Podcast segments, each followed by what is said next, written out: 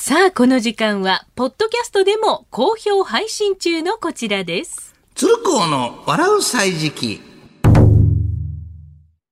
さあ、この時間は、今話題の人物、旬の食べ物、季節の行事などの出来事を小話にしてお届けをいたします。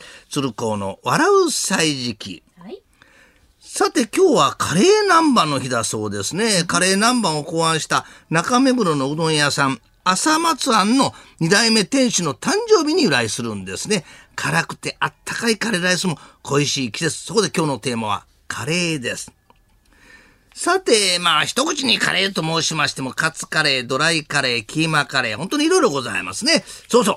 スープカレーは2000年代にブームにもなりました。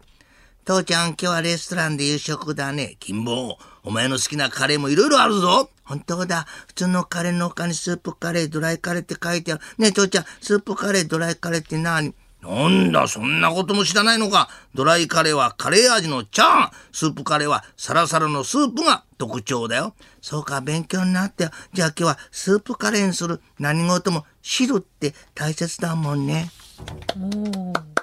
そしてカレー、そしてカレーというと、二日目のカレーが美味しいなんて言いますな。その理由は、野菜や肉などの具から溶け出す旨味の素が増えるからなんだそうですね。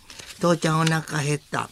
今日の晩ご飯はカレーだぞ。ところでな、金坊。学校の展覧会に向けて絵を描かなきゃいけないって言ったけど、どうした？うん、昼間友達と遊んでまだやってないんだよ。しょうがないな。じゃあ、カレーを食べたらするんだぞ。えー、もう眠くなっちゃったよ。父ちゃん明日の朝やるよ。ダメだ、ダメだ。お前は絵が下手な上に時間もかかるじゃないか。大丈夫。カレーと同じで一晩寝かしたらうまくなるって。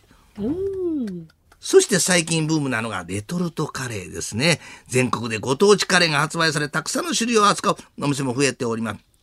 父ちゃん、今晩お母ちゃんいないけど、夕ご飯どうしよう。そうだな。スーパーに行ってレトルトカレーでも買ってくるか。えーじゃあ僕も一緒に行って好きなの選ぶよ。そうか。あのお店はいろんな種類を置いてあるからな。で、父ちゃん、スーパーは自転車で行くの車で行くのそりゃあ車だ。レトルトカレーだ。カレーからレを取ると、カーが残るだろう。さて、カレーといえばカレーコロッケもあります。お肉とじゃがいも、カレーの風味が加わって出来たては特に美味しいですね。父ちゃん、お肉屋さんでカレーコロッケ買って帰るんだよね。そうだ。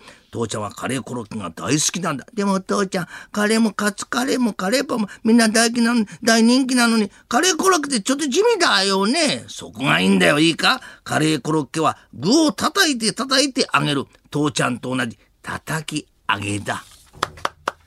さて、カツカレー発祥のお店は銀座にあるグリルスイスと言われております。昭和23年プロ野球の巨人軍の千葉茂さんがカレーの上にカツを乗せてくれよと注文したのが始まりなんだそうですよ。父ちゃん、ここがカツカレーが生まれたお店なの。そうだよ。巨人軍のね、千葉茂さんが別々に食べるのは面倒だからとお願いしてできたメニューなんだよ。へえ、そういえば海軍カレーっていうのもあるけど、巨人軍に海軍、カレーと何々軍っていうのは付き物なのかな、おお言われてみればそうだな。うちでカレー作る母ちゃんも夜10時になったら、もう寝なさいって怖いもんね、母ちゃん。10時軍だ。鶴光の笑う歳時記次回もお楽しみに。